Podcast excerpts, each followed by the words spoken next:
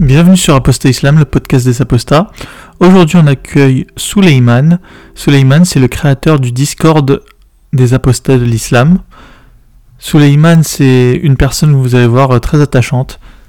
Vous allez euh, enfin mettre une, histoire sur euh, derrière euh, celui qui est donc le modérateur de ce groupe qui compte de plus en plus de membres. Donc si vous n'y êtes pas encore, je vous invite à aller cliquer sur le lien en description. Sinon, je voulais vous parler d'un roman que je viens de terminer. Agent au cœur d'Al-Qaïda de Morten Storm. Qui c'est Morten Storm? C'est tout simplement le premier apostat danois, je dirais. En tout cas, celui qui allait, euh, a eu vraiment une aventure incroyable. Il a tout d'abord euh, grandi euh, au Danemark, dans une ville un peu de province. Il s'est converti à l'âge de 21 ans et euh, il est prévenu de devenir salafiste et euh, jusqu'à même être euh, djihadiste. Al-Qaïda l'a recruté de manière indirecte. En tout cas, il avait vraiment des proches très très haut placés chez, chez eux. Il a en cours de route apostasie et la CIA du coup l'a récupéré. la CIA, les services secrets britanniques Vraiment une histoire très intéressante euh, que je vous conseille de lire. Donc euh, Morten Storm, agent au cœur d'Al-Qaïda. Sur ce, je vous dis bonne interview. Bienvenue sur Apostat Islam, le podcast des apostats. Aujourd'hui, on accueille euh, Soleiman, euh, créateur du groupe Discord des apostats. Bon, je mettrai des liens en, en description de l'interview. Donc, Soleiman, je te laisse te présenter rapidement. Voilà, je suis un ex-musulman depuis deux ans, heureusement. Voilà, donc j'ai grandi musulman, euh, une famille d'origine algérienne, et voilà, je vis en France, je suis, je suis français, euh, et voilà. Quel âge? Ah, j'ai 27 ans. Ok, euh, ok, Soleiman. Euh, bah, est-ce que tu peux déjà commencer à donc ça fait deux ans, donc tu avais 25 ans quand tu as apostasié, euh, ce qui est un âge euh, assez tardif. Euh, ouais. Si j'en compte la moyenne des gens, donc je pense que tu as eu à peu près le même parcours que le mien. Mais je te laisse bah, nous raconter un peu ton enfance déjà. Ouais, ouais, ouais. Ben déjà au début, l'islam pour moi c'était c'était cool. Hein. Je faisais la prière avec mon père quand j'avais 8 ans. J'ai commencé quand j'avais 8 ans. Et en fait, c'était un moment que je partageais avec mon père, quoi. C'est comme il y a des enfants qui vont euh, se promener, ils vont faire de la pêche avec leur, avec leur papa. D'autres qui vont à la chasse, d'autres, euh, je sais pas, qui ont, qui vont écouter de la musique, qui vont aller à des concerts avec leur papa. Ben moi, c'était la prière, quoi. Et comme mon père, c'est un homme qui travaille énormément, et, euh, voilà, il consacrait pas, pas trop de temps aux enfants. Et, euh, et en fait, quand on faisait la prière, il était avec moi. Du coup, pour moi, c'était c'était bien quoi. C'était un des rares moments que je pouvais passer avec avec mon papa et je me revois encore tout petit là, 8 ans, en train de prier à côté de lui. C'était trop bien quoi parce que pour, une fois, il restait avec moi mon père parce que mon père il jouait il jouait pas avec moi quoi là de base. Et l'islam en fait c'est un truc qui nous rapprochait quoi. Et euh, après il m'a envoyé à, à la mosquée le dimanche, tous les dimanches de pendant 5 ans, 6 ans, j'allais à la mosquée euh, de 9h du matin jusqu'à jusqu'à 13h. C'était un peu lourd quand même. Moi, je sentais que c'était un peu comme une garderie aussi. Euh, là-bas, on apprenait à lire l'arabe, à écrire. On apprenait à, à réciter des sourates par cœur. Et moi, voilà, j'étais en plus, j'étais trop fort. Euh, J'en avais appris euh, peut-être une vingtaine de, de sourates par cœur. J'étais un des meilleurs. Mais il y en avait qui avaient appris tout le Coran par cœur même. Donc moi, j'étais un petit joueur par rapport à eux. Et en fait, euh, l'imam, c'est ce qui m'avait marqué, c'est que l'imam, il avait un bâton.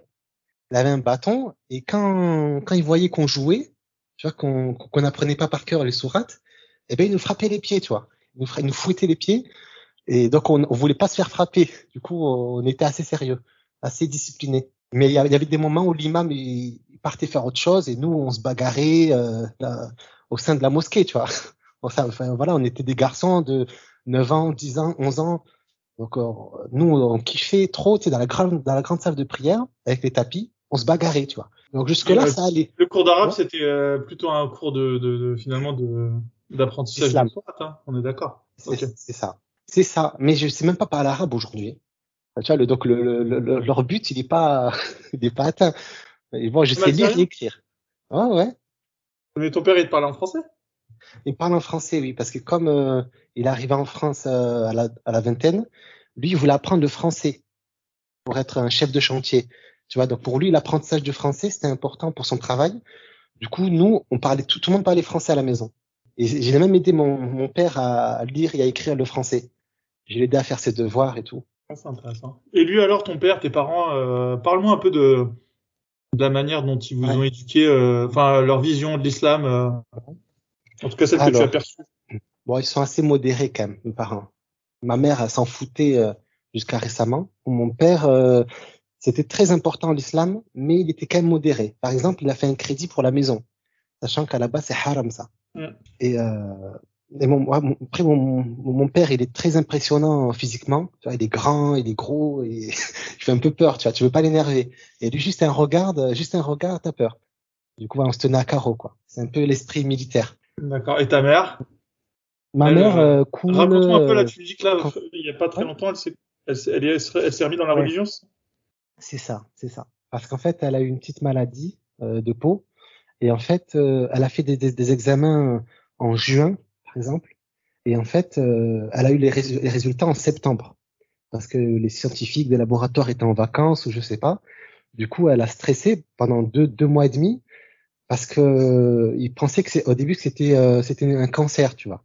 Ouais, Et, et, et ils ont attendu deux mois et demi pour lui dire que, que ça va, que c'était bénin. Du coup, elle, elle a beaucoup euh, prié. Ouais, ben oui, elle a, elle a prié, quoi. Euh, Elle a prié avec mon père alors qu'elle elle connaît rien de l'islam. Euh, pas. Elle priait pas avant ta mère? elle- ah non, elle priait pas. Euh, mais elle a jamais mis le foulard et tout. Non, Elle a- là, elle a mis le foulard euh, parce qu'elle est malade Ouais. euh, depuis deux mois. Ok, d'accord. c'est ça. Et en fait, au final, et, vie religieuse dans toute leur splendeur. Ok. et je pense que qu'elle a un peu, elle a fait un pari avec Dieu. Enfin, elle a fait une promesse. Elle a dit, elle lui a dit, euh, si je suis pas malade, euh, je, je vais continuer à prier. euh, tu vois. Ouais, puis si je meurs, comme- bah, tant pis. C'est ça. C'est un peu comme le roi Clovis qui avait dit euh, si je gagne euh, la, la, la guerre, la bataille, je deviens chrétien, tu vois. Ouais. C'est un peu le cas pour ma mère. Elle a pris ça pour un miracle. euh, Du coup, maintenant, elle prie avec mon père. Et voilà. Ok, bon bah écoute, hein, deux trajectoires euh, différentes. et du, euh, du coup, du coup, t'as été éduqué dans une, dans un environnement bon religieux, mais mais mais pas tellement. J'imagine tu mangeais Ouais. pas de porc, tu faisais le Ramadan. Voilà. Et alors, vas-y, parle-moi du petit Soleiman, euh, l'adolescent. Alors, euh, est-ce qu'il y a, Ah. eu des, des périodes où tu étais plus religieux que Ah ouais, bah en fait, euh, j'avais quand même des, des doutes très importants sur l'islam. Parce que, regarde, quand, quand on était à la mosquée, à la mosquée, on nous a raconté euh, l'histoire d'Abraham. Et en fait, Abraham, un jour, il a eu un rêve où Allah, il lui dit qu'il doit sacrifier son fils, qu'il doit tuer son fils. Donc Abraham, il se réveille le matin, il est pas bien, il a pas, il hésite, il a pas envie de le faire parce que c'est son fils, il l'aime. Mais bon, c'est Allah, donc Allah, c'est, il faut l'obéir. Alors, euh, il va voir son fils. Et il dit à son fils, euh, j'ai vu en songe euh, Dieu qui m'a dit qu'il fallait que, que je te sacrifie. Et son fils, il lui dit, oh mon père, fais, fais ce qui t'est commandé. Donc vas-y, tue-moi. Si c'est Allah, il faut le faire. Alors moi, ça m'a choqué. Je me dis, mais si je suis à sa place, je fugue, je m'enfuis. Et non, le fils, il, a, il a compris, c'est Allah, donc il faut le faire. Donc ils vont dans le jardin, et euh, le fils, il met sa, son, son visage vers le sol, pour pas que son père euh, le voit pleurer, pour pas qu'il voit ses larmes. Du coup, et au moment où la lame euh, touche le cou de, de son fils pour l'égorger, il y a l'ange qui apparaît et qui lui dit c'est bon, tu, tu, as réussi le test, bravo. Et là, il y a un énorme bélier euh, blanc aux gros yeux. Donc c'est un mouton qui apparaît. Et c'est un mouton qui avait mangé dans les pâturages du paradis pendant 40 ans. Et euh, c'était la récompense en fait. Et l'ange, il a dit, euh, c'est bon, tu as réussi l'épreuve, c'était pour voir si tu avais la foi. Non. Alors tout ça, c'est Surah 37, hein, donc vous pouvez vérifier par vous-même. Et c'est d'ailleurs pour ça que l'Aïd Kbir, euh, on sacrifie un mouton, on mange de la viande de mouton. Alors, alors je regarde autour de moi à la, mosquée, euh, avec tous les enfants et tout qui écoutaient l'histoire, et ils étaient un peu émerveillés. Waouh, c'est une belle histoire. Euh, euh, il y a un mouton qui apparaît. Euh, euh, ah, en plus le fils il est sauvé, trop bien. Et moi je me dis, mais c'est des fous quoi. C'est une histoire d'horreur que j'ai entendue. C'est une histoire qui fait peur. L'histoire d'un père qui veut tuer son fils. Et moi, je parvenais pas à comprendre le sens de la leçon, parce que c'est comme si c'était un professeur euh, qui donnait un briquet à un élève et lui dit tiens, tu vas brûler la voiture là-bas, tiens, tu vas brûler la maison là-bas. Et l'enfant, il y va, il brûle tout et tout, il revient, ça y est, je l'ai fait. Et le professeur, euh, il le récompense. Genre bravo, c'est bien, t'as bien écouté, bravo, tiens un chocolat, tiens un bonbon. En fait, cette leçon, ça t'apprend juste que dans l'islam, c'est l'obéissance absolue et aveugle euh, à Allah et à son prophète. C'est un test de foi. Et j'en ai parlé avec des musulmans plus tard, tu vois. Et ils m'ont dit, euh, moi, si le prophète euh, Mohammed Rasulullah il me dit d'aller sacrifier mon fils, Wallah, je le fais. Tellement j'aime le prophète. Parce qu'on t'apprend ça aussi, qu'il faut aimer le prophète plus que ta, plus que tes parents, plus que tes enfants, plus que toi-même. Et moi, je posais la question à la mosquée. J'ai attends, euh, je le connais pas le prophète, je l'ai jamais vu. Et comment je peux l'aimer plus que mes parents qui m'ont nourri, qui m'ont fait grandir, qui m'ont protégé, qui m'ont éduqué? Et là, euh, l'imam il me disait euh, si tu penses comme ça, t'es pas un vrai musulman, parce que le vrai musulman, il aime le prophète plus que tout au monde. Mais je me dis mais ça a pas de sens. Encore aimer Allah, pourquoi pas? Mais pourquoi aimer le prophète plus que ses parents? Le prophète, c'est un messager, c'est comme un facteur, c'est un homme. Et là, je me disais peut-être que qu'il y avait une douille. C'était trop bizarre que qu'on doive adorer comme ça. Ah donc euh, ok. Et avant ça, t'avais jamais eu un doute. Hein. Donc là, on est bien d'accord. C'était vraiment la, première fois où tu t'as tilté qu'il y avait un souci. Euh. En plus, on parlait bah. de l'enfer. Euh, l'enfer, c'était. Je, faisais des cauchemars la nuit. Je me souviens, j'arrivais pas à dormir. Hein. J'imagine parce qu'on nous disait à, des enfants de, de 9-10 ans, si vous croyez, si vous faites pas la prière, si vous croyez pas, vous allez brûler pour l'éternité. Et on va brûler votre peau, et après, on va vous donner une autre peau pour la remplacer. Et ça, ça m'avait, ça m'avait traumatisé. Euh, j'ai dit, mais pourquoi faire souffrir comme ça les, gens? Tu vois, tu les brûles une fois, tu les tues, et puis c'est terminé. Et là, pour l'éternité, il a, en plus, il y a un imam, il nous a dit, vous vous imaginez mettre la main euh, au-dessus d'une, d'une, d'une allumette. Vous brûlez avec une allumette, il a dit, vous n'arrivez pas à rester une seconde sous le feu de l'allumette. Et imaginez pour l'éternité, c'est tout votre corps qui va brûler comme ça. Et comment traumatiser des enfants? Et ça, je me demande si ce serait pas passible euh, de la loi. Euh, enfin voilà, c'est une forme de violence psychologique. Hein. Mais bon, bref, moi, je, vais trop loin dans mes raisonnements, évidemment. Mm. Mais euh, c'est ce que c'est. Hein. Enfin, du coup, ok, on avait donc un petit Soleiman bien traumatisé, et bien dans le rang, du coup, là, qui allait bien faire ses prières pour pas aller en enfer. Et, euh, et ton adolescence alors? Eh bien, attends, juste avant ça, tu sais qu'en primaire, j'avais un ami qui était en CM2, moi j'étais en CE2, et pendant la récréation, il m'a dit, tu sais que, que, la, que la musique c'est haram, la musique. Oui. Il dit, la, la, musique c'est haram. J'ai dit, t'es sûr et tout? Euh, Céline Dion aussi, tu sais tu vois, je, je, kiffe Céline Dion. Euh, et il m'a dit, oui, oui, oui, oui c'est haram. Je dis, merde. Euh, et, et je dis, pourquoi? Il m'a dit, parce que quand quand il y a un, chanteur une chanteuse euh, qui chante, tu la tu le vénères comme Dieu quoi. En fait, la musique ça va t'éloigner de, de Dieu. Au lieu de prier Dieu, tu vas prier le chanteur, un truc comme ça. Et je dis ah bon et tout. Et après un jour en centre de loisirs, je prenais le bus et moi j'étais amoureux d'une fille et euh, elle vient s'asseoir juste euh, à côté de moi. Et elle me demande, ouais, alors c'est quoi que t'écoutes à la radio et tout? Et moi je lui réponds, non, j'écoute pas la musique, c'est haram, je lui dis. Et là, et là, elle m'a dit, eh ben moi, moi, moi, j'écoute Skyrock. Et elle se barre, elle est partie, euh, elle est partie s'asseoir à côté d'un autre. Ça m'a dégoûté. Cœur brisé. Et toi, c'était zéro, hein, niveau drague. Hein. Oh, ouais. moi, je me dis, ça va l'attirer, tu vois. Un garçon qui dit que c'est haram, tu vois, c'est. Ah, t'avais fait ton petit frère Muse. Ah, c'était une, une, petite beurette, alors, c'est que tu nous as Non, non, c'était une française. Une ah, une française Ah, bah écoute. Ah, oui. ah ouais, une petite blonde là. Ah non, les françaises, euh, non, elles sont pas super fans. Mais du coup, t'avais vraiment arrêté d'écouter de la musique C'était juste pour te la oui, oui. Ah non, j'écoutais plus. Et euh, j'étais en ancien main, quoi. Et, et le même euh, garçon, qui était plus grand que moi, il m'avait dit aussi, tu sais, si on tue un juif, on va au paradis. Je dis, ah bon? Pourtant, c'est haram de tuer. Je lui dis, t'es vraiment sûr? Il dit, oui, oui, oui. Oui, oui, parce que à la fin du monde, les musulmans ils devront tuer les juifs et les juifs, ils vont se cacher derrière un, un arbre ou derrière un, une pierre. Et la pierre, elle, va, elle, va parler. Et là aussi, ils vont dire, viens, il y a un juif qui se cache derrière moi. Viens pour le tuer. Et les arbres, euh, pistolets et tout, ça marchera plus. Il faudra combattre avec des épées, des lances, tu vois, des arcs. Et je dis, mais quoi? Mais, mais ils nous ont rien fait, les juifs. Pourquoi, on irait les tuer? Et il m'a dit, ben, c'est comme ça. C'est, ici, il s'est un ticket pour le paradis. Le ticket est parfait. Bon, il avait un peu remixé le hadith, mais oui, oui, euh, c'est vrai qu'il y a un hadith qui dit à peu près ça. Et après, dans l'esprit, euh, ça m'étonne pas que que c'est ce qu'il en avait, c'est ce qu'il avait retenu, quoi. C'est c'est sûr qu'il y a cette mentalité-là qui traîne euh, chez les jeunes père en France. Quoi. Et son mm. père, c'était un converti en plus. Et aujourd'hui, il s'est un fichier S dans ma ville. Non, bah, bah tu vois, bah, non mais de toute façon, ça m'étonne même pas. Hein. Enfin, tu sens déjà avec l'éducation de l'enfant que, que que que les parents, ça devait pas voler très haut. Bah, ok, bah rien de bien alarmant. Euh, je... Ouais. après, après c'est bien. Les enfants sont bien éduqués en France. Au collège, on s'observe tous entre nous, tu vois. On se flique entre nous. C'est la police des mœurs, euh, mais c'est nous la police, tu vois. Et du coup, euh, celui qui fait pas ramadan, on va, on va aller lui dire, mais qu'est-ce que tu fais? C'est pas normal.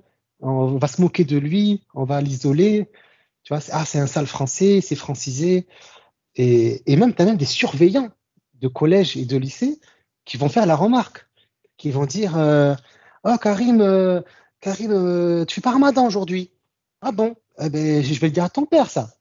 Tu vois, donc, tu as des surveillants dans, une, dans, les écoles laïques, publiques, qui vont, qui vont inciter les jeunes à faire le ramadan, quoi.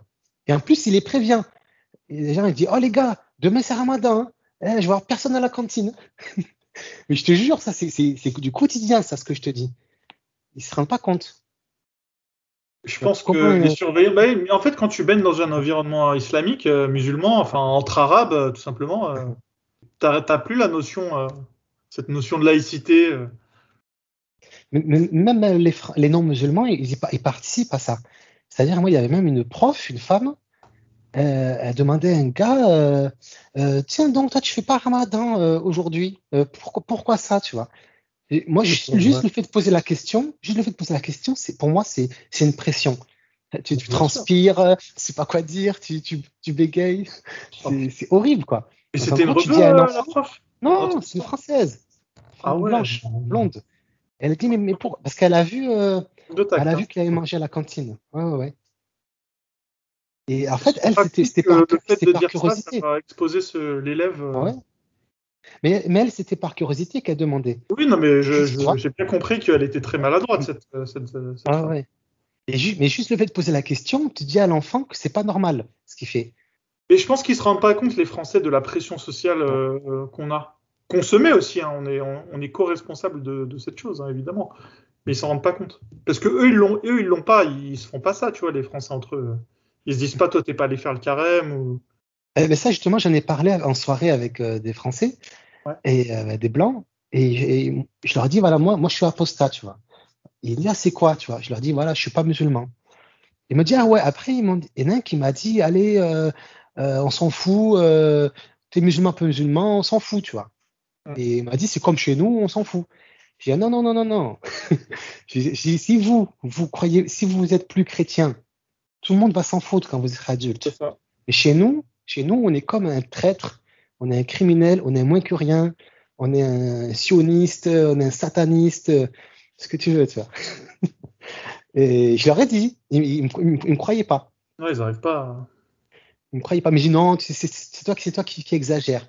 Moi, je connais des musulmans, ils sont très gentils, bah euh, ils pensent pas du tout comme ça. Je dis, ouais, mais ils vont pas te le dire, tu vois. Et même, même les musulmans que tu connais, c'est les musulmans couscous. Donc moi, moi, maintenant, je fais un point d'honneur à le dire. Maintenant, parce que j'ai déménagé, je suis plus vers dans ma ville, euh, j'ai grandi. Et maintenant où je suis, je le dis à tout le monde. J'en ai rien à foutre. Euh, même, même aux maghrébins. Non, je suis pas, je suis pas musulman. Et ils sont un peu surpris, mais ça passe, tu vois. Et il faut qu'il y ait plus de gens comme ça, qui l'assument, qui le disent. Voilà, moi, je suis pas musulman. Et, et si le mec il insiste, tu le fais passer pour un, pour un, pour un salafiste, quoi, pour un terroriste. Tu lui dis quoi, quoi, il y a un problème? Et après, adolescent, au collège, tu sais, une fois, je m'étais, euh, j'ai eu vraiment peur, tu vois. C'est-à-dire, euh, je devais me bagarrer avec un type le lendemain. Et je commence à stresser et tout. Je me dis, merde, je sais pas me battre. Il m'a dit, demain, euh, devant le collège, je te casse la gueule. Ah, mais mieux faire ça Merde. et là, j'avais prié, j'avais prié toute la nuit. J'étais, un, j'étais paniqué. Au final, euh, on s'est, on s'est parlé le lendemain, on s'est mis d'accord. Et on, on s'est, on s'est dit non, on se bat, on, se bat pas, on se bagarre pas. Mais après, bon, et du coup, la, la prière, moi, j'avais arrêté quand j'avais 14 ans à peu près. Ah. Euh, parce que moi, c'était mécanique, c'était une corvée, c'était que pour faire plaisir à, à, mon, à mon, père. C'est vraiment juste. Le petit Suleiman, là, qui m'a bien pris. Ah non. Ah non, c'était terminé, quoi. C'était. Il y avait... En plus, mon, mon père, il m'avait traumatisé euh, au Taraweh, tu sais, la prière pendant Ramadan. Ah ouais, non, mais. Une heure, euh, une heure et quart debout, là. Oh là là, la souffrance. Un jeu psychologique, hein. Ouais. Mais ouais, je crois que c'est, c'est, c'est pour te conditionner, quoi. C'est, je sais pas. J'aimerais bien savoir c'est quoi l'intérêt du tarawih euh, d'une manière. Euh... Est-ce qu'on s'en on s'en sort plus fort psychologiquement, enfin plus donc plus endoctriné, ou alors est-ce que ça nous dégoûte? Je pense que ça, ça, ça, fait partie des choses qui dégoûtent euh, les gens. Bon, ouais. Ou peut-être ça a double tranchant, je sais pas. Peut-être qu'il y a une partie qui justement qui trouve dans l'effort une, une satisfaction à rester une heure debout. Euh. Moi, j'en pouvais plus à chaque fois. Euh, mais bon, je je sais pas. Je je saurais pas dire si ça m'a. Je sais pas. Mais en tout cas, c'était vraiment une souffrance. Euh, c'est psychologique, quoi, parce que tu, tu veux faire autre chose, quoi. Et en plus, moi, moi, j'étais obligé d'y aller. J'étais forcé. Ah, ça, c'est ouais, ça, pas sympa. Ouais, bah, nous, en fait, tu vois, on n'était pas forcé, mais, mais tu vois, si on y allait, c'était bien. Donc, euh, en gros, euh, ah. ce qui est sous-entendu, c'est que si tu vas pas, bah, c'est pas bien, quoi. Ah non, non, moi, ça, c'est quoi ces parents que tu as eu livre là? C'est pas possible, ça. Moi, on m'a obligé. Ah, mais euh, il me semblait que tu avais une éducation assez, assez, assez, assez light. Finalement, quand même, tes parents t'obligeaient à aller ouais. au tarak Non, pour moi, pour moi je, je, je dis que c'est modéré parce que j'ai appris ce que c'était le salafisme. Euh, là, pour moi, c'était un peu. Ah, t'étais juste en dessous, toi. voilà, j'étais un peu en dessous quand même. Tu vois, j'étais pas, c'était pas extrême.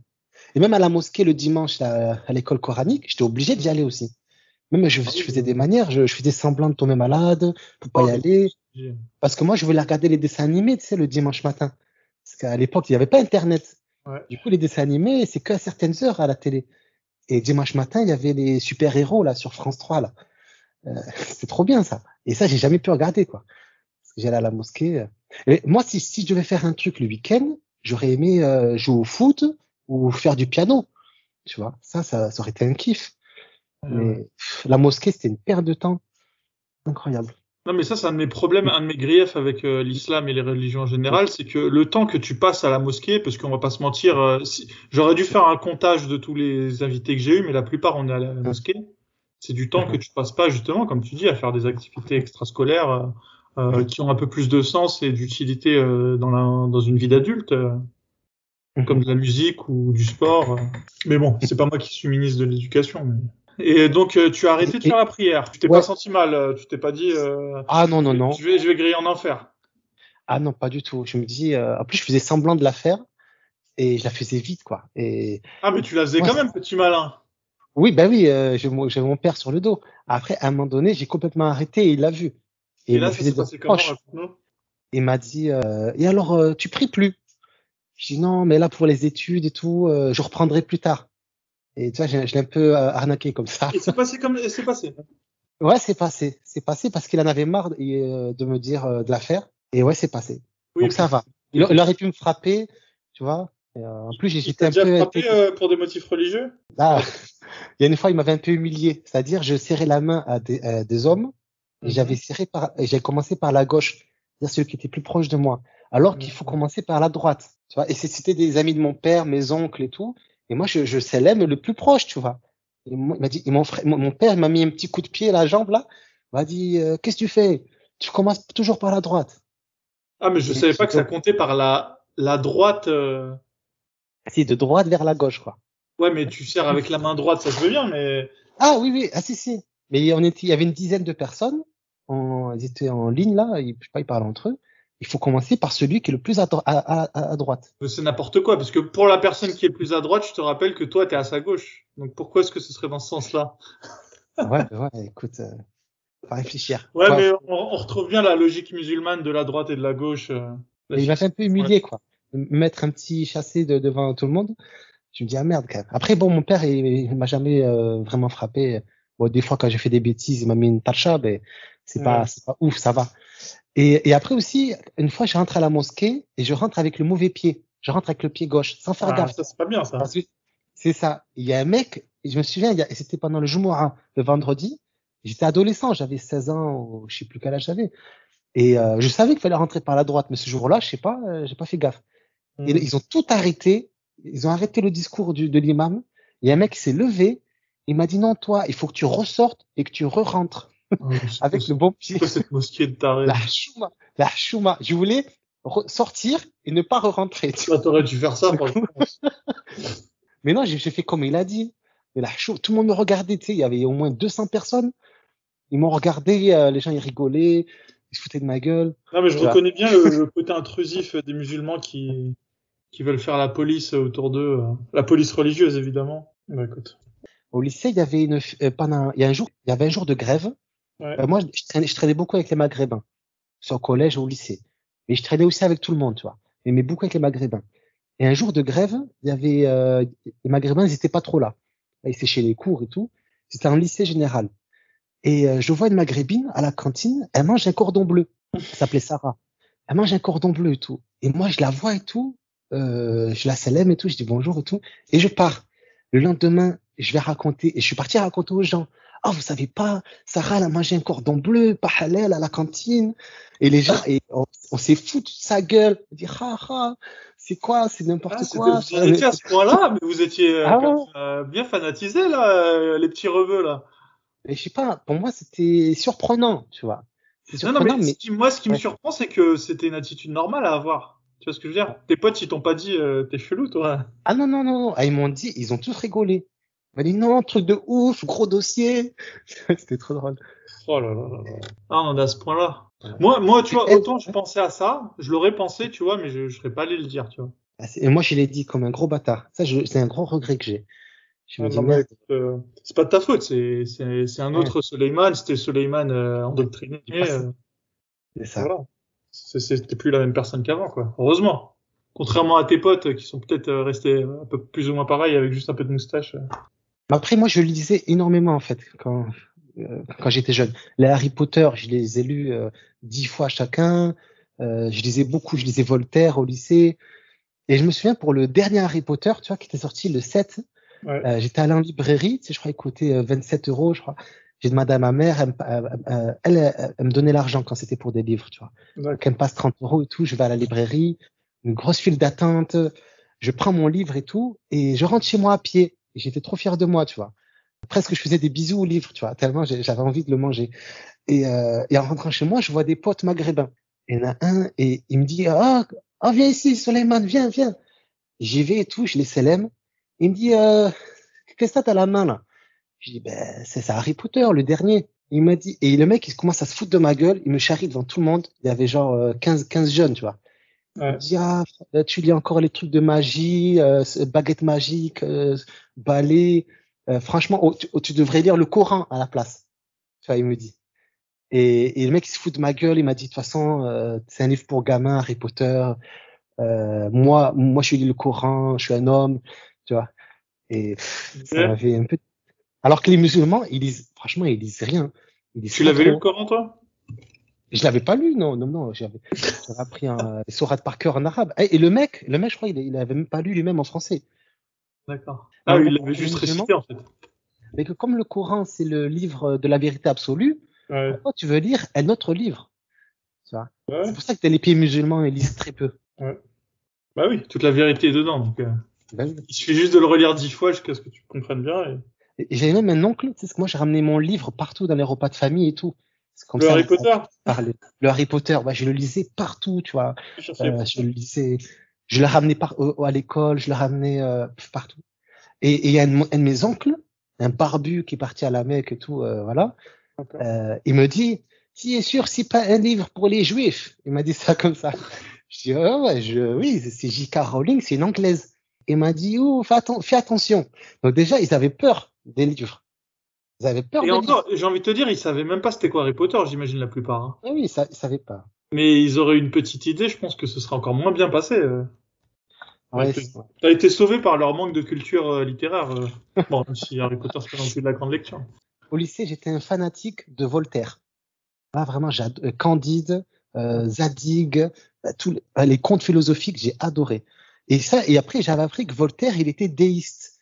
Ça veut dire qu'il croyait en Dieu, mais qu'il croyait pas en, religion. Et ça, ça m'a beaucoup marqué, tu vois. Je dis, ah ouais, c'est possible et tout. Bon, après, bon, à l'époque, j'étais même pas conscient qu'on pouvait quitter l'islam.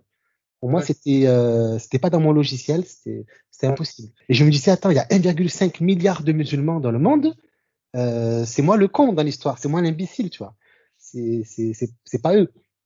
C'est moi, c'est moi qui ai pas compris. Il y avait une masse de personnes, un milliard de personnes. Pour moi, je pouvais pas aller contre ça. J'avais pas assez confiance en moi, tu vois. T'avais quand même des premiers doutes ou Oui, oui bah avec, avec Voltaire, avec le déisme, euh, je me suis dit ah ouais quand même. Euh. Et après, quand j'ai appris plus tard que la circoncision, c'était Abraham aussi. Il a fait un autre rêve, soi disant qu'il avait 99 euh, ans, il a fait un rêve qu'il fallait se circoncire. Du coup, il l'a fait. Et je me dis attends, le mec il fait un rêve, on le suit. 99 ans? de toute façon, à 99 ans, il baisait plus. Qu'est-ce qu'il en a à foutre? Ah bah, oui, écoute, ah mais les, les histoires, là, c'est vraiment, on, on, entre dans le domaine de la foi pure, là. Il n'y a plus aucune logique euh, dans toutes ces histoires.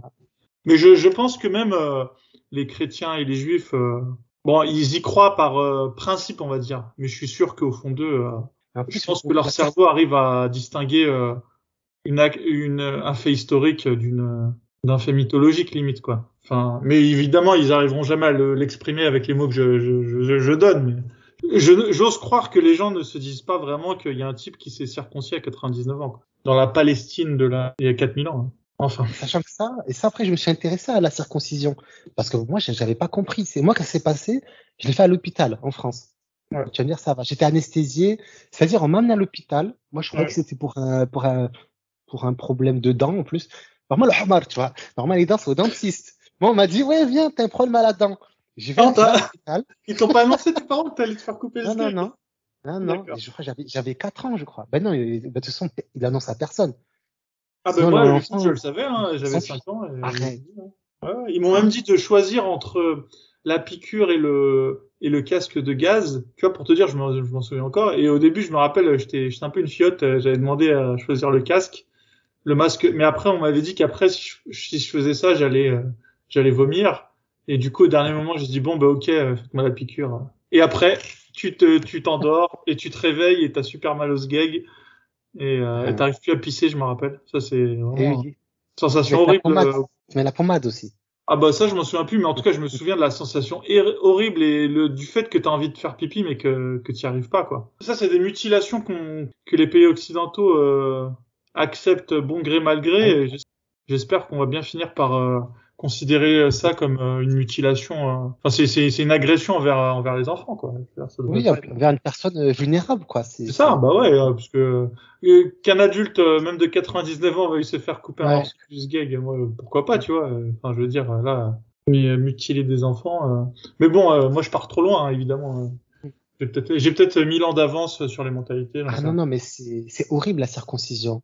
Moi, quand j'y pense, en plus, c'est n'importe quoi. Parce que Dieu, soi-disant, il nous a créés parfaits. Moi, j'ai toujours des, des récits, des miracles scientifiques, comme quoi on a un liquide dans l'œil, tu vois, et mhm. ce liquide, il gèle pas au pôle Nord.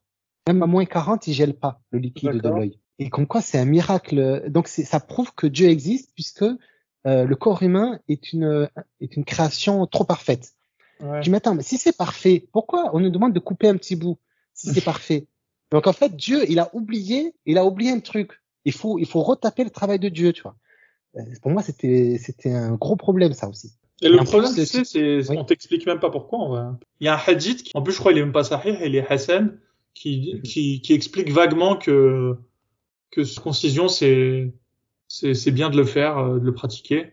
La, la vérité, c'est que les Égyptiens pratiquaient la circoncision et du coup, c'était, euh, c'était une pratique qui était, qui était faite depuis des temps immémoriaux. Euh, dans, dans cette région du monde, puisque l'Arabie n'était que euh, une excroissance de, de l'Égypte euh, antique euh, au final, tu vois. Elle était dans l'ère d'influence en tout cas. c'est la raison pour laquelle tout le monde se, se. Il y a encore beaucoup de, de, de femmes qui se font exciser, exciser même dans la région de l'Égypte justement. Euh, bah, pour ça aussi, hein. parce que c'est dans le même hadith d'ailleurs. On dit que l'excision c'est un honneur et que la circoncision c'est je sais plus comment euh, c'est dit. Euh, en tout cas, que c'est bien de le faire. Donc, moi, c'est ça qui euh, me choque. Parce que dans le monde entier, la circoncision des femmes, parce que une excision partielle, c'est une, une circoncision aussi. Oui, oui, en vrai, c'est ça. oui. circoncire, circoncire les femmes, c'est un crime, c'est horrible, pas aux yeux des Européens. Ouais. Mais les garçons, ça va. Les garçons, on s'en balèque. C'est- Moi, ça, Bah, ça parce qu'une fois de plus, euh, le discours féministe euh, veut faire croire qu'on vit sous un patriarcat euh, depuis des temps immémoriaux et du coup, du coup, le deux poids deux mesures s'arrête là où c'est le, les hommes qui sont. Parce que Ah, pour moi, c'est mauvais. C'est mauvais qu'on nous a enlevé le prépuce parce que s'il est là, c'est pour quelque chose, tu vois. C'est-à-dire, c'est pour hydrater le, le gland. Et parce que là, le gland, du coup, maintenant qu'on est circoncis, il frotte dans le caleçon et, et du coup, il s'assèche.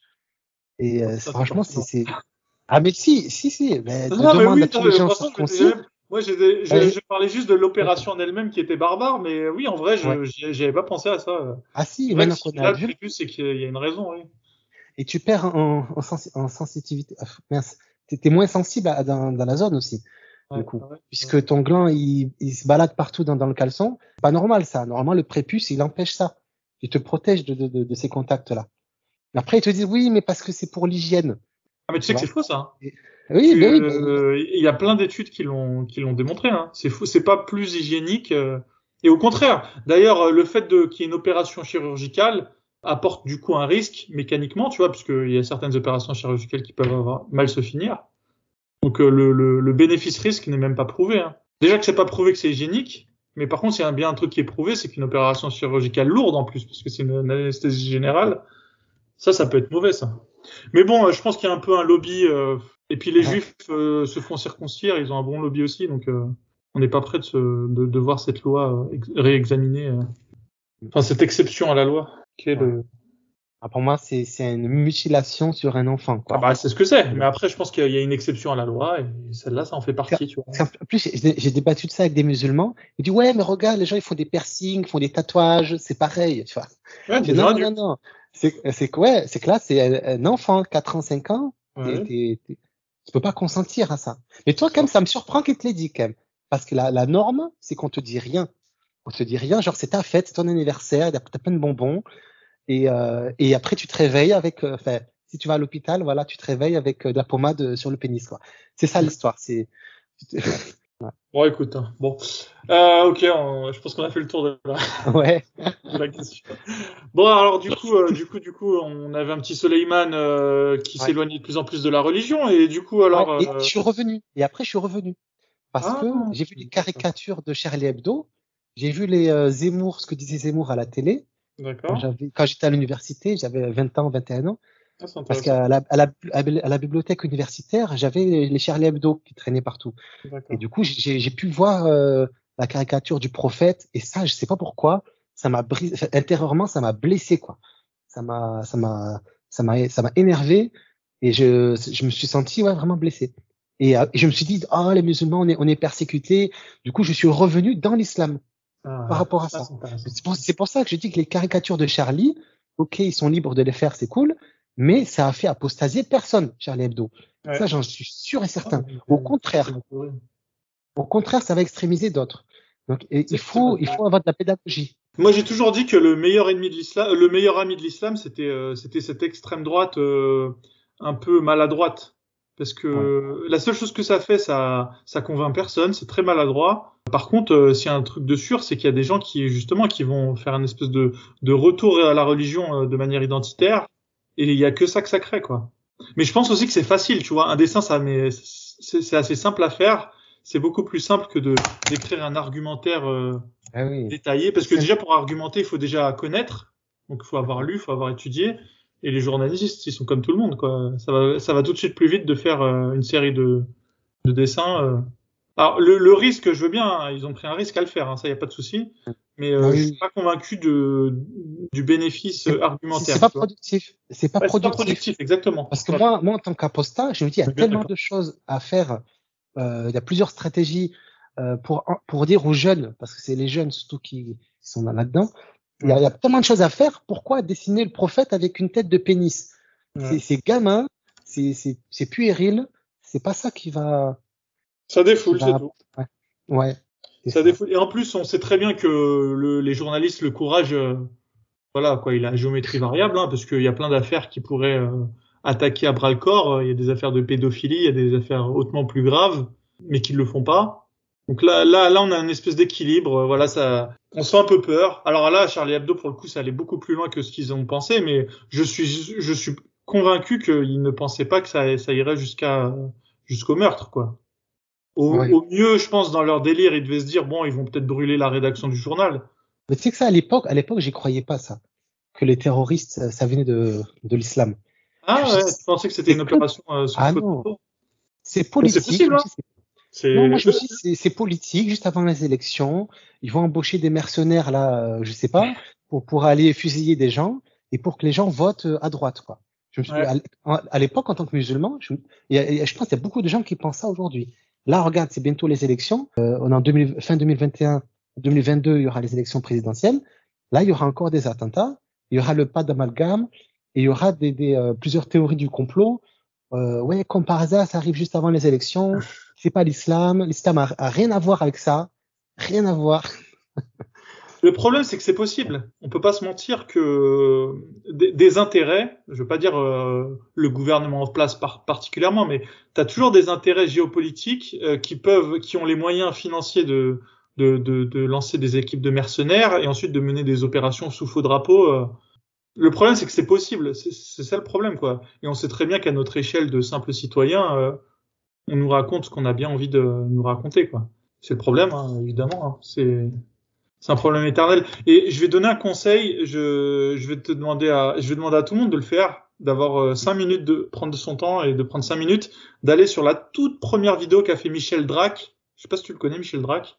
Ah non. C'est un, bah, c'est un, c'est un type euh, bon qui fait des analyses de, de livres. Il lit des livres et il les commente ensuite. Donc ce qui est un... c'est bien quand t'es feignant, euh, ça te permet de connaître le contenu de livres euh, sans les avoir lus. En tout cas, sa toute première vidéo, il parle de ça, des, des opérations sous faux drapeau. La vidéo, elle dure 5 minutes, hein, donc là, pour le coup, il n'y a pas d'excuse. En tout cas, allez l'écouter. Et, et, et, bizarrement, c'est une de ses meilleures vidéos. Euh, c'est la toute première qu'il ait fait et qui dure juste 5 minutes, quoi. Alors que le reste de ses vidéos, c'est des vidéos d'une heure. Enfin voilà, Michel Drac. Je regarderai. Bon, euh, ouais, ben non, mais en tout cas, ouais, je suis d'accord avec toi. Charlie Hebdo, c'était pas une bonne idée. Euh, toutes ces affaires de caricature. Ouais. Et oui, même, même, même Zemmour, Zemmour, il dit que les musulmans, en gros, c'est des, c'est des, c'est des, c'est des nazis. Tu vois, moi, quand j'ai entendu ça, à la conférence ouais, de la droite, là, euh, je me suis dit, mais attends, ouais, il faut, au moins qu'il argumente. Aujourd'hui, je vois ce qu'il veut dire. Maintenant que j'ai lu le Coran, j'ai lu des, des hadiths, maintenant, je, je comprends ce qu'il veut dire, que l'islam, c'est une religion euh, qui veut dominer le monde, qui, veut, qui est suprémaciste, mm -hmm. qui veut dominer tous les non-musulmans. Ça, maintenant, maintenant, je l'ai lu. Mm. Mais, euh, mais lui, il dit comme ça, l'islam, c'est le nazisme. Aucune pédagogie, aucun argument, aucune, aucune source, aucune référence. Même pire, il dit source. que tous les musulmans sont des djihadistes. Voilà. Enfin, il dit pas tous les musulmans, il dit les musulmans sont des djihadistes. C'est ça. Pour moi, c'est trop simpliste. Ouais. Et même si euh, dans le fond, il y a un bout de vérité, il, il, a, il a aucune bienveillance envers les musulmans. Je sais pas quoi. Les musulmans, c'est des, des, humains comme nous. Enfin, moi, j'ai des parents ouais, musulmans. Ouais. C'est pas des djihadistes, hein, mes parents. Non, c'est des gens sous hypnose. Euh... Et, et je voulais parler d'une chose aussi. J'ai euh, une grande sœur, elle porte le gilbeb depuis qu'elle ah, a 16 ans. Qu'elle a eu 16 ans, si tu veux. Il y a eu un voyage organisé par la mosquée. Ils sont allés à Paris en bus à, au Bourget. Et c'est Tariq Ramadan qui faisait aussi un discours là-bas. Et, euh, et, elle est revenue, enfin, quand elle est partie, elle, elle, portait pas le voile. Elle était comme moi, elle s'en foutait un peu. En plus, elle faisait pas la prière en plus. Et en fait, euh, là-bas, ils ont, ils ont retourné le cerveau. Euh, et ils lui ont dit, et machallah, les femmes qui portent le voile, vous êtes belles, euh, vous, vous, êtes les plus belles. Et elle, elle portait pas le foulard. Du coup, elle s'est sentie ex exclue. Parce qu'en plus, les gens qui disaient ça, c'était des beaux gosses barbus, là. Tu sais, les jeunes, les jeunes frères muses, là. C'est un peu beaux gosses et tout. Et elle, elle, elle je pense, et le lendemain, elle est revenue avec un gilbeb. Elle n'a pas pris le foulard, hein. Elle n'a pas pris le hijab. Elle a pris gilbeb. Ah, autant y aller direct. Hein. Bah, les ados, ils sont assez, euh... ils sont cash. Ils ont nuances, hein, donc, euh, ouais. Ouais, écoute. Et, et, moi, je lui dit, mais ça va pas et tout, qu'est-ce que tu fais? Parce que j'avais compris qu'avec ses copines de la mosquée, il y avait une petite compétition, c'est-à-dire qui va être le, la plus musulmane. C'est une, une, compétition, euh... ouais, c'est ridicule. Hein. En gros, qui va avoir, qui va avoir Alors, le plus de qui va aller euh, au, au, plus haut cieux du paradis, euh, tu vois, ce genre de choses. Et, et, elle, voilà, voilà, le fait que t'es musulman, ça t'a, ouais. ça t'a pas Ah plu. ouais, mais ça m'a choqué. Je dis, au moins, tu mets le foulard. Même, je dis, c'est trop tôt, t'as, t'as, t'as 16 ans. Moi, j'avais un an de moins qu'elle, j'avais 15 ans à l'époque. Et je dis, mais ça va pas et tout. Et du coup, elle voulait plus aller à l'école. Elle voulait plus aller en cours, euh, rester dans la, chambre, dans, dans la chambre, euh, faisait plus rien. Dit. Ben si, même ma mère, elle a dit va à l'école et tout. Mais, mais après, je trouve que mon père, il était, il était très, très laxiste, quoi. Parce qu'à la base, mon père, il était content. Était content parce que c'est l'islam, c'est une fierté pour lui. Donc sa fille, elle se voile. Mais en même temps, il voulait pas qu'elle arrête l'école pour autant. Mais il s'est dit c'est plus important qu'elle qu porte le foulard. Putain. Et elle, du coup, elle, elle avait que des, elle avait que des copines euh, voilées. Elles sont parties en niqab. En, sont, elles sont parties euh, en ville, centre-ville et tout, en niqab. Ils ont pris Ouais. le bus et tout. Moi, j'ai- moi, j'ai vu les photos. Et, et même moi, même moi, j'étais musulman, ça, ça me faisait peur. Il y avait quatre filles, toutes en noir, avec les gants. C'est l'Afghanistan ou je sais, je sais pas quel pays. C'est l'Arabie Saoudite. Et même, même moi, je la reconnaissais pas. C'était ma sœur, je la reconnaissais pas avec les yeux.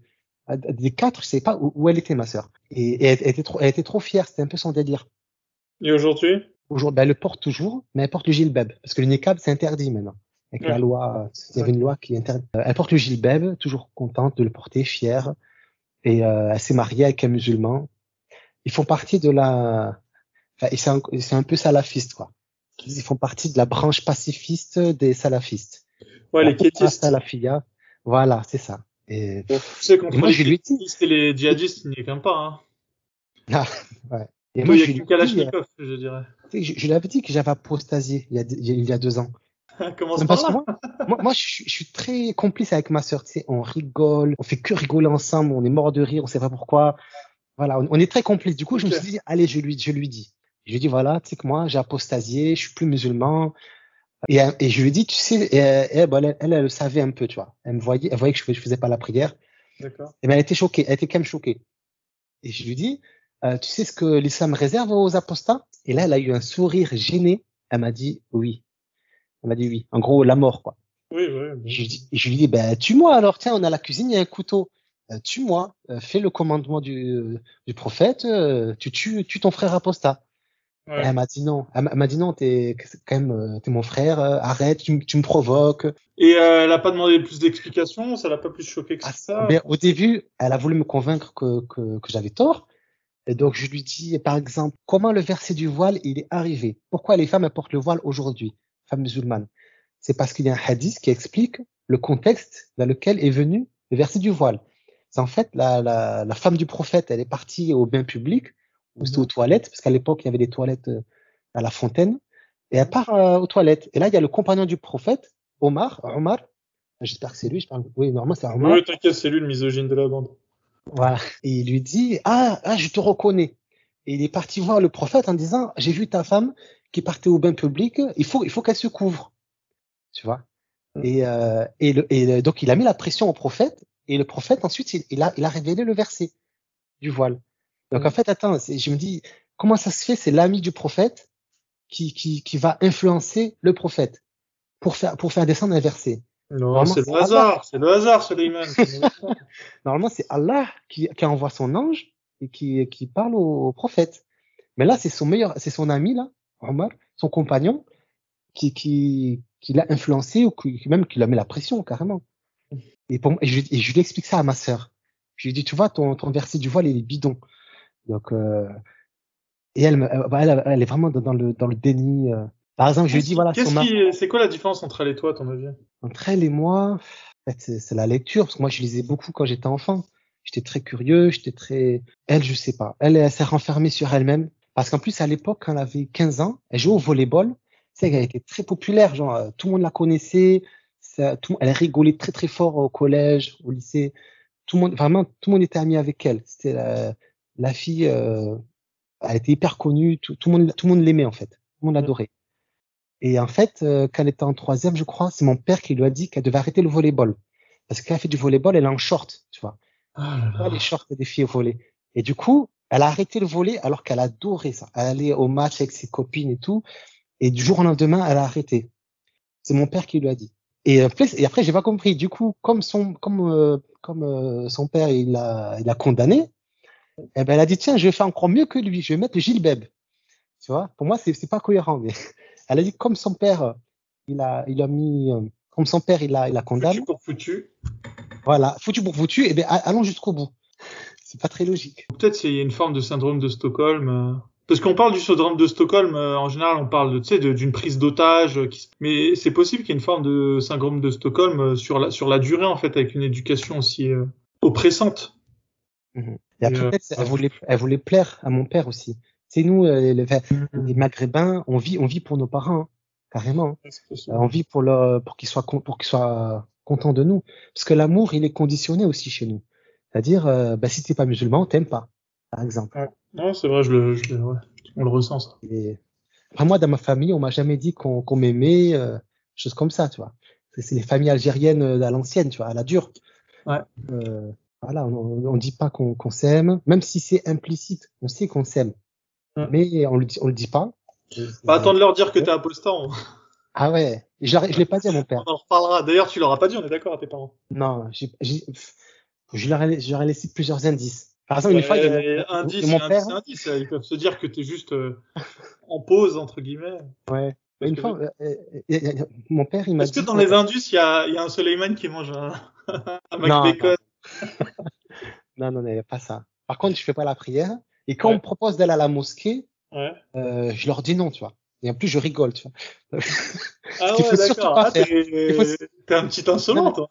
Ah non, mais en plus, non, franchement, c'est-à-dire, on, on, on, parle, on parle d'une chose là, et d'un coup, il me dit, viens, on va à la mosquée. Et moi, ça me fait dahak. Je rigole. Enfin, en plus, il faut pas le faire parce qu'il pense que tu es possédé par un djinn ou par Satan. Il faut pas le, faut pas rigoler. Mais moi, moi, je rigole parce que c'est, c'est. Ouais, c'est un rire nerveux, ouais, Non, mais je fais, je fais pas la prière. Il veut que j'aille, il veut que j'aille à la mosquée. Il y a, en plus, genre, dans plusieurs indices, genre, mon, père, il veut aller à la Mecque. Bientôt, là. Ça fait, ça fait cinq ans qu'il en parle, qu'il veut y aller. Ça fait hmm. cinq ans qu'il dit, ouais, je vais aller, tu viens avec moi? À la mec, je dis, ça va pas, je lui dis. C'est le seul fils, il en a pas d'autres? Ici, on a, il a un deuxième fils, mais c'est pas une référence, lui aussi. Ah, ok. tu lui as dit à ton frère euh, que tu étais apostat Je lui ai dit, je lui ai dit, mais lui, à la base, mon frère, euh, il a jamais rien lu de sa vie. Et je lui ai dit, voilà, que je croyais pas en l'islam et tout. Il m'a dit, non, non, c'est pas bien, c'est pas bien. c'est mon petit frère, c'est et, et, il me faisait la morale. Il dit, franchement, c'est pas bien de parler comme ça, il me dit. ouais, il, manque d'arguments, quoi. Ah, mais il a, il connaît rien du tout. Il connaît rien, mais il reste musulman, quoi. Ouais, par, par défaut. Bon, on peut pas lui en vouloir, hein. Il, il, il a reçu l'éducation qui, qui allait, qui allait bien. Hein. Bah alors, euh, du coup, parle-nous de, ah, je, je vais, apostasie, te... alors, parce que là, on tourne autour du pot, là. Alors, mon apostasie, il y a deux ans, je sais pas pourquoi j'avais le temps. Donc, je, je commence à regarder sur YouTube des vidéos ex-muslims, tu vois. Et euh, parce que moi, je parle bien anglais, je comprends l'anglais. Euh, et euh, je connaissais en France euh, Ukasha, Majid Ukasha, mais ça, ça, ça, suffisait pas. Pour moi, il avait parole. Déjà, c'est le seul. Quand c'est le seul, tu te dis, euh, il, il, doit avoir tort parce que sinon tout le monde parlerait comme lui. Et, euh, et mais en anglophone, il y a beaucoup, beaucoup de youtubeurs ex-muslims qui racontent leur vécu. par exemple, et, en, aux États-Unis, il y a Ex-Muslim of North America. C'est une organisation qui fait plusieurs témoignages euh, filmés. Et j'ai regardé euh, plusieurs de, de, leurs intervenants, comme euh, Sarah Hayder, Amin, Armin Navabi. Moi, voilà, j'ai adoré, j'adore vraiment. Et ça, c'est la première fois que, que j'entends le mot ex-muslim ou ex-musulman. Je connaissais pas avant ça. Et en fait, c'est eux qui l'ont créé. C'est ex-muslim of North America.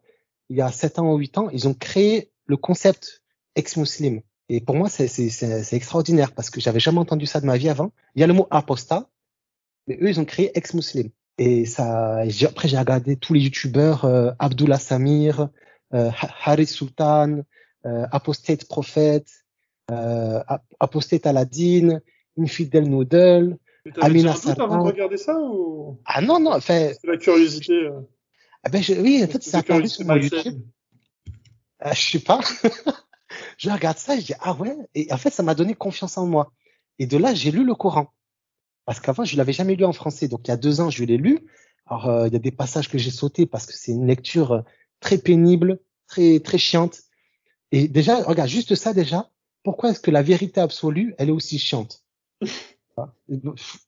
Euh, Tu vois, pour moi, ça fait, ça fait pas de sens. Et je lis le verset de, de l'abrogation. Moi, ça, c'est le coup final, la cerise sur le gâteau. L'abrogation, c'est-à-dire, il y a si un verset euh, ultérieur, enfin, euh, euh, qui, qui, euh, qui est en contradiction avec un verset précédent, eh ben, le verset précédent, il est euh, abrogé, il est supprimé. C'est-à-dire, s'il y a une loi qui dit faut porter un bonnet bleu, et deux ans après, il y a une loi qui dit faut porter un bonnet rouge, il faut supprimer le, le, bonnet bleu. quoi. Et pour moi, je me dis, attends, pourquoi Dieu il change d'avis? Pourquoi Dieu, qui est parfait, il connaît l'avenir, il connaît le passé, pourquoi il change d'avis comme ça? C'était trop humain pour moi. Et là, je me suis dit, c'est clair que c'est une création humaine, le Coran c'est pas du tout la parole d'Allah. C'est l'abrogation, c'est un de mes, c'est une des choses les plus fortes quoi, pour moi. T'es pas dit euh, Dieu a pu euh, mettre en place euh, des lois à une époque parce que c'était nécessaire pour l'expansion de la communauté des musulmans et tout en sachant qu'il allait par la suite les abroger. C'était comme une espèce de stratégie à très court terme, mais qui, qui, qui a gardé, dont on a gardé la trace. Non, je me suis dit c'est impossible. C'est impossible que Dieu il fasse des, euh, des concessions aux hommes. C'est-à-dire, euh, il va aller doucement au début, après il va dire son vrai message. C'est pas possible. Oui, voilà. Parce qu'en plus, il est censé avoir donné son message à tous les peuples du monde. Du coup, son message, il est censé être euh, établi, il est complet, son message. Et il a donné, il a, il a envoyé un prophète dans chaque peuple du monde.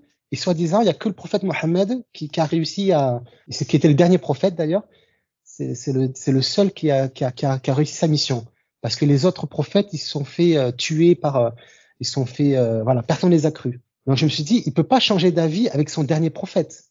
Parce que son message il est, il est clair il est il est complet. Pour moi ça faisait pas de sens que qu'il puisse changer d'avis. Ok c'est intéressant. Donc c'est vraiment ça toi qui t'a ah, fait sortir de l'islam quoi. Et après ça c'était terminé ou tu avais encore un doute une période?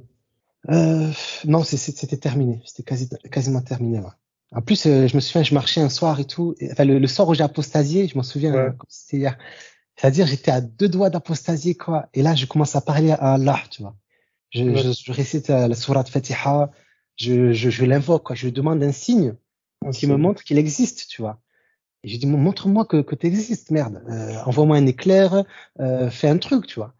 Et je marchais le soir et il y, y, avait rien du tout. Il s'est rien passé. J'ai reçu aucun message. Je me dis, putain, il est en train de dormir ou quoi, Allah C'est pas possible. Je, je, là, je lui dis, là, là, là, je vais apostasier, là.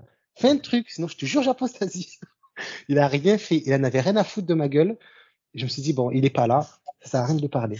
Ouais. Moi aussi, il répond jamais. À chaque fois que je l'appelle, euh...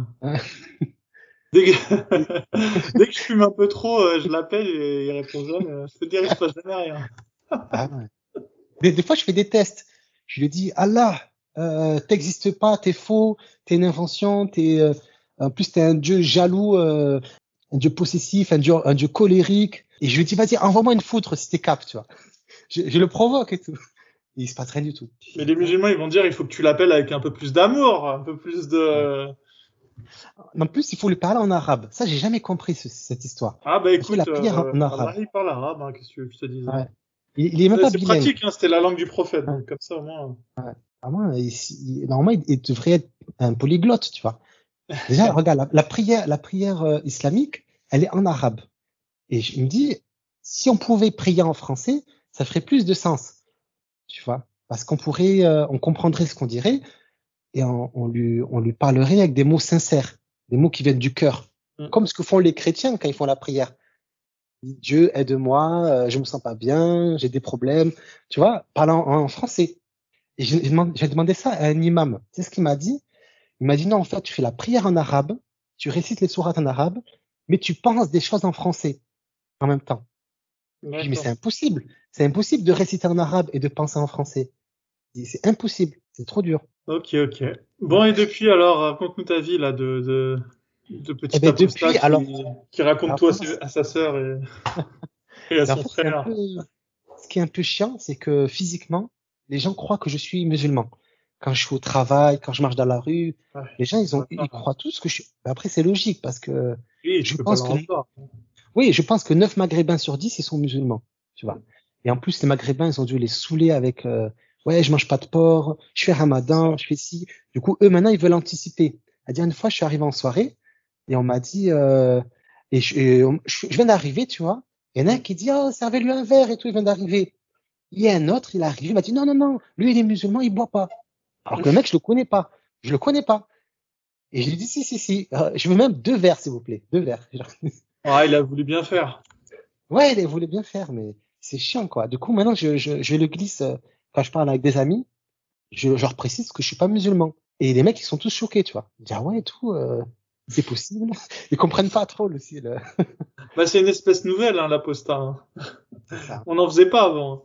Mais Voilà, sur la le les, apostats ne peuvent se développer qu'en environnement euh, occidental. Hein. euh. Ah, il y en a au Maghreb. Ouais, mais il y en a, mais je pense pas que, tu vois, en soirée, tu vas l'annoncer comme ça, tu vois.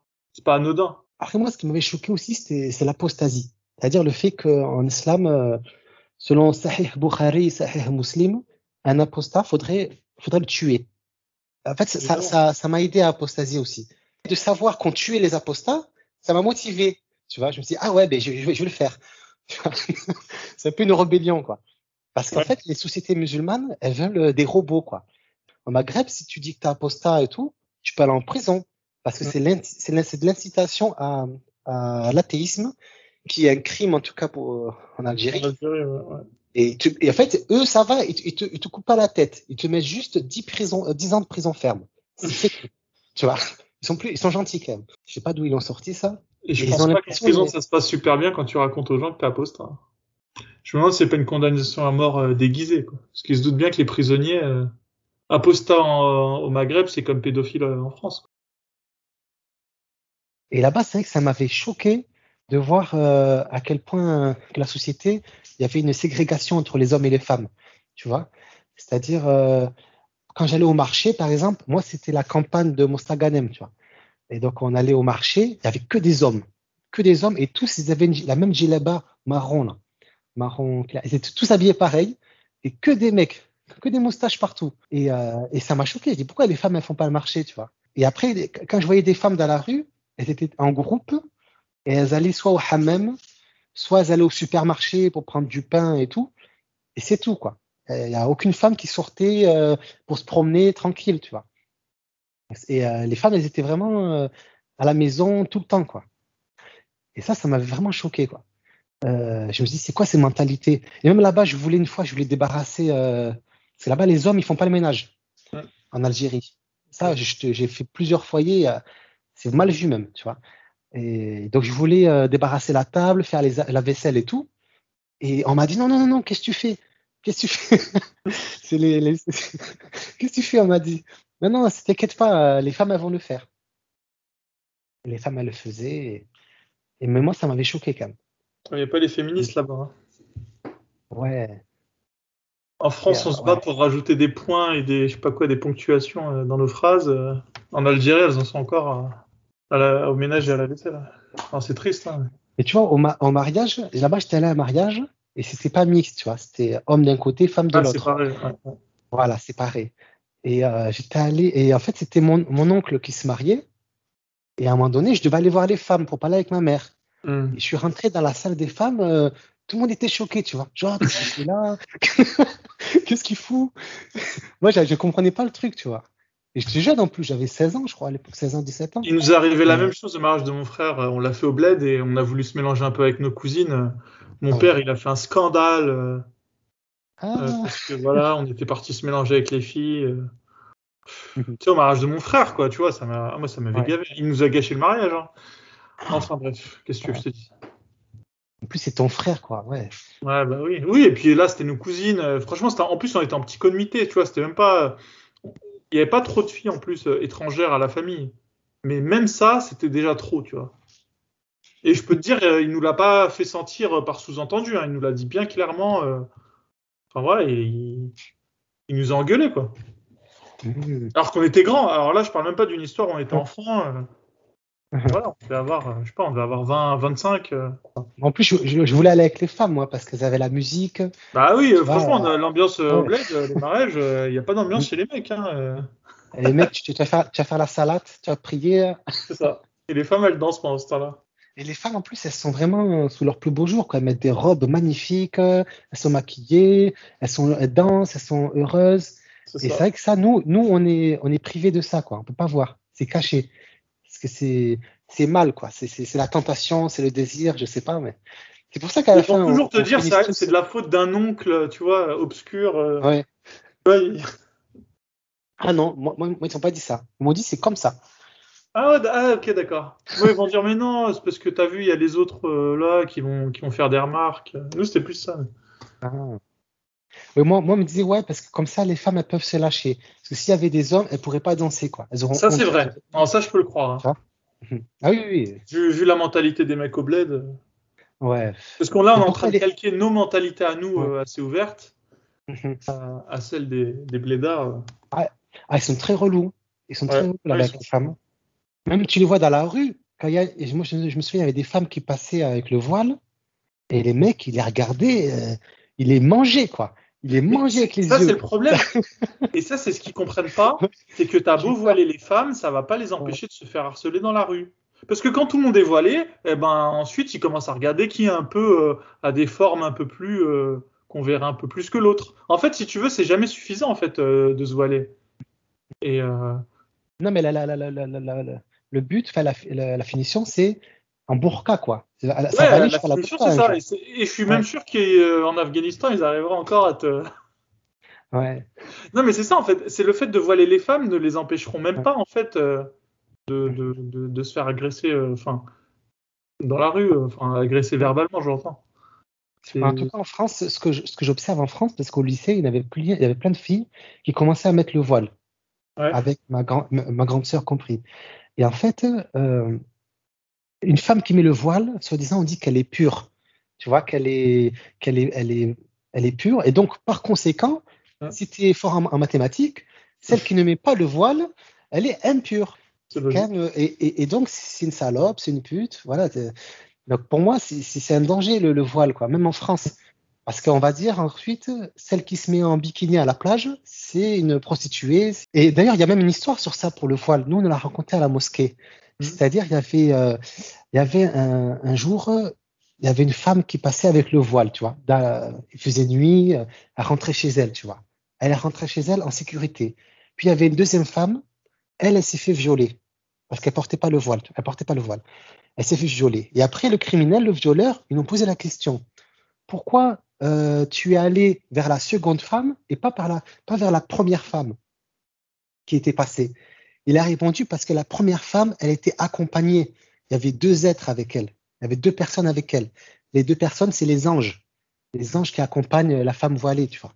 Donc la femme voilée, elle est protégée, quoi. Alors que la femme qui met pas le voile, elle était seule. Elle n'avait pas les anges avec elle. pour moi, euh, c'est horrible de le dire ça, parce qu'en gros, une femme qui se fait violer, on dira, ben, c'est ta faute, t'as pas mis le voile. Elle l'a cherché. Elle a cherché. Ben oui, elle a dit, ben oui, t'avais une protection divine avec les deux anges, tu l'as pas prise. Tant pis pour toi, tu vois. Et sinon, c'était comment euh, avec les filles? Après, avec les filles, euh, c'était compliqué pendant longtemps. Hein. Moi, c'est à partir de, 20 ans que j'ai commencé à, avoir des relations avec des filles.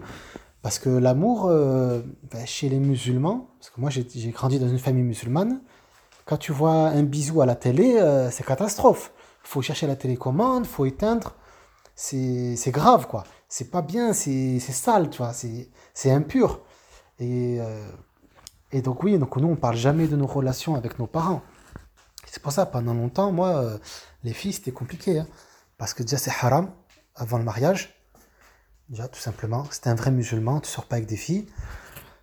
Et en plus, comme c'est tabou à la maison, eh ben tu n'auras pas les codes.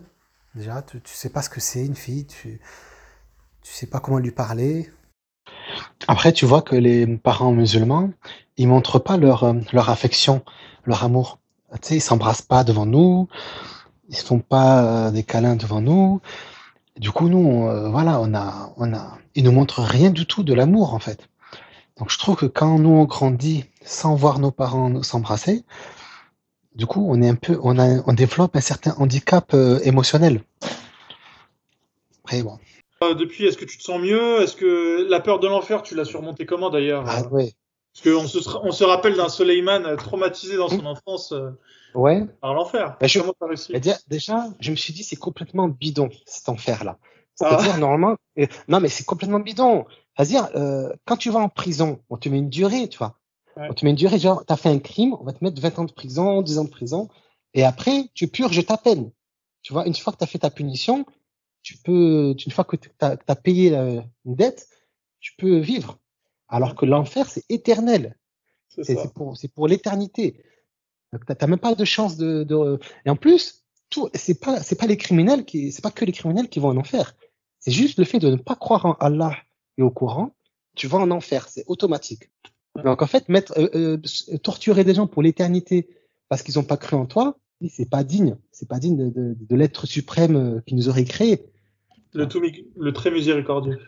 Voilà, le- euh, c'est ça. Le plus miséricordieux en Le plus. plus C'est-à-dire, miséricordieux. c'est-à-dire, il n'y a pas plus miséricordieux que lui. C'est ça. Alors que j'ai l'impression que je suis un peu plus que lui, quoi. Voilà. Donc si, si toi t'es plus miséricordieux que Allah, donc euh, le, le Coran est faux. Ouais, mais d'un point de vue musulman, c'est une insulte suprême de pas de pas pas avoir voulu reconnaître euh, ce qui saute tellement aux yeux, quoi. Tu regardes le soleil, tu regardes la lune, euh, comment tu peux pas croire qu'Allah existe? C'est ce qu'ils doivent se dire. euh. Et tu les vois comment maintenant les musulmans alors? Alors ben, moi, je, aujourd'hui, pour moi aujourd'hui, l'islam c'est c'est comme une secte. C'est-à-dire tu es tu es bercé d'illusions. Euh, tu, vraiment c'est c'est pas facile. Tu peux pas en sortir comme ça. Vraiment euh, faut vraiment avoir un esprit très ouvert. Quoi. Et faut faut être. Pour moi c'est ouais, une secte. Oui, c'est parce que je vois les conséquences qu'elles ont aujourd'hui aussi. C'est-à-dire, euh, enfin moi j'ai beaucoup de, de témoignages sur Discord où il y a des filles, euh, par exemple, elles sont séquestrées dans leur chambre, euh, elles n'ont pas le droit de sortir, quoi. Elles peuvent pas aller au cinéma, elles peuvent pas pas vivre normalement. Et euh, non mais c'est pour moi c'est hyper dangereux. C'est c'est c'est une religion qui ne te permet pas de vivre heureux pour moi. Parce que la, la, la, la- vie d'ici-bas, c'est un test, c'est pas la vraie vie en fait. Du coup, c'est tu t'en fous. Tu veux pas t'amé- tu pourquoi tu voudrais t'améliorer? Pourquoi tu voudrais construire des choses, avoir des projets et tout, sachant que la vie d'ici-bas, elle vaut rien. C'est c'est qu'un test. Que la vraie vie, c'est le paradis. Avec les vierges. Oh putain, ça aussi. 72 vierges. C'est ridicule, ça. C'est ça que je ne savais pas. avant après? Ah non, après. Pendant mon apostasie, j'ai découvert. Ça m'a aidé, ça aussi. Je dis, mais c'est bidon. Ah, Moi aussi. 72 vierges. J'ai, moi, moi, j'en voulais plus. Tu vois, j'en voulais euh, 1000. Et 72, c'est, c'est, oh, vraiment, c'est ridicule. C'est vraiment le bonbon que tu, que tu vas atteindre, euh, de vouloir faire croire ça aux gens. C'est vraiment une supercherie. Ça, on s'en rend compte. euh, moi aussi, j'ai eu une période où j'étais un peu en colère euh, quand, quand j'ai apostasié. Je me dis comment ils ont osé nous vendre euh, ce mensonge. Puis après, on se calme. Après, on fait, on fait la paix. On se dit bon, euh, les gens vont apostasier au fur et à mesure. euh, voilà. C'est pour ça que j'ai créé un Discord d'ailleurs. Ouais, bah oui. Ah. Alors le Discord, le Discord. Moi, je voulais parler. Discord, dont tu es le. Ah oui, le fondateur, l'empereur. Ouais. Non, c'est toi qui le gères, on va dire. Et merci, hein, tu fais du super boulot. Hein. Moi, j'aurais pas le temps de. On rappelle, on rappelle aux gens que ton Discord, euh, voilà, c'est c'est pas un moulin. euh, on, on rentre Ouais. pas comme ça. Il y a une sélection à l'entrée. Il y a. Le but, c'est que voilà, de pas laisser de le rentrer le loup dans la bergerie euh, du Discord. Et oui, et tu fais bien le boulot, merci. Et tu le gères bien. Donc, vas-y, parle-nous de ton Discord. Alors en fait, quand j'ai commencé, euh, j'avais, j'avais pas du tout envie de le créer. hein.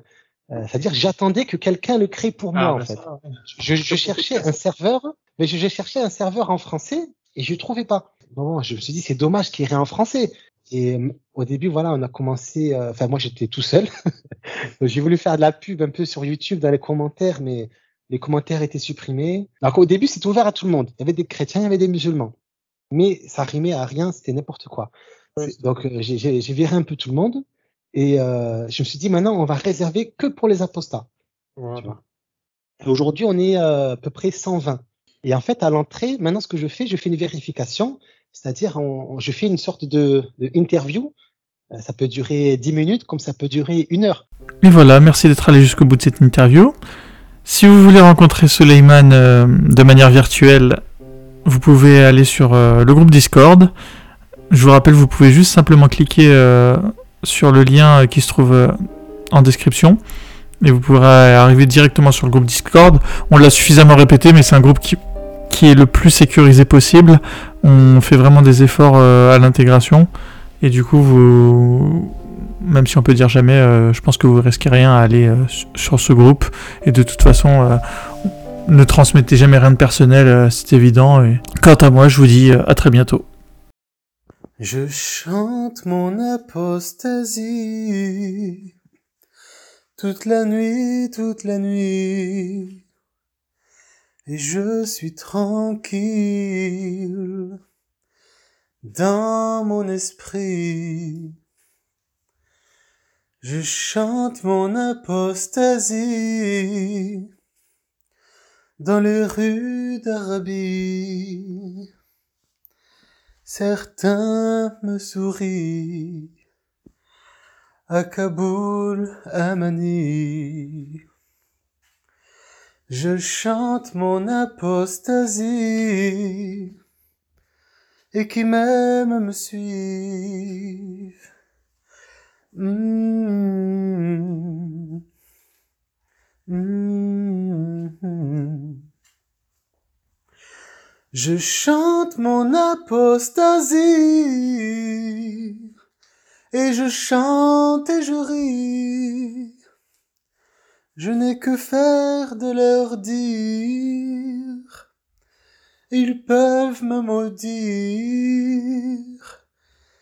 Je pousse un soupir